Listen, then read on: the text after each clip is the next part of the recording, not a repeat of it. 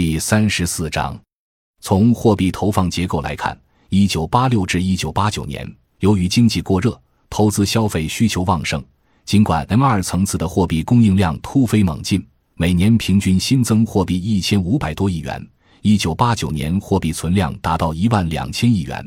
但 M 层次的货币供应量增加的非常集中，主要是在一九八八年，当年该层次的货币供应增长率高达百分之四十六点七二。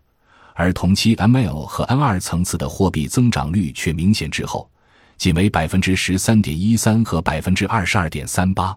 这意味着，一九八八年新增货币的大部分以现金形式存在，实际进入生产流通领域的数量则相对较少，加剧了通货膨胀压力。一旦需求过旺，必致物价飞涨。十年总需求增长的结构则可进一步对此加以佐证。一九八八年投资需求增长百分之十六点一，而消费需求增长百分之二十六点五。一九八八年经济危机爆发前，不仅货币投放的增速高于整体经济增长速度，财政资金的投放也表现出很强的扩张态势。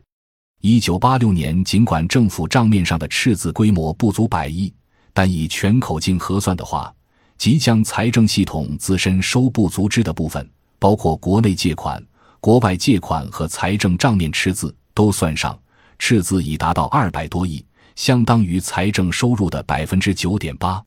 进入一九八八年，财政全口径赤字已达到三百多亿，相当于财政收入的百分之十四点八，财政调控能力远远不足。到一九八九年，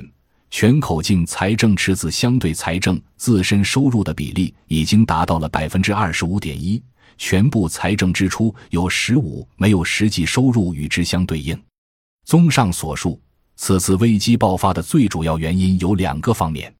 其一，短缺经济条件下因乡村工业化和经济快速增长带来的消费和投资需求两旺，进而促使货币发行量过多，势必引发严重的通货膨胀。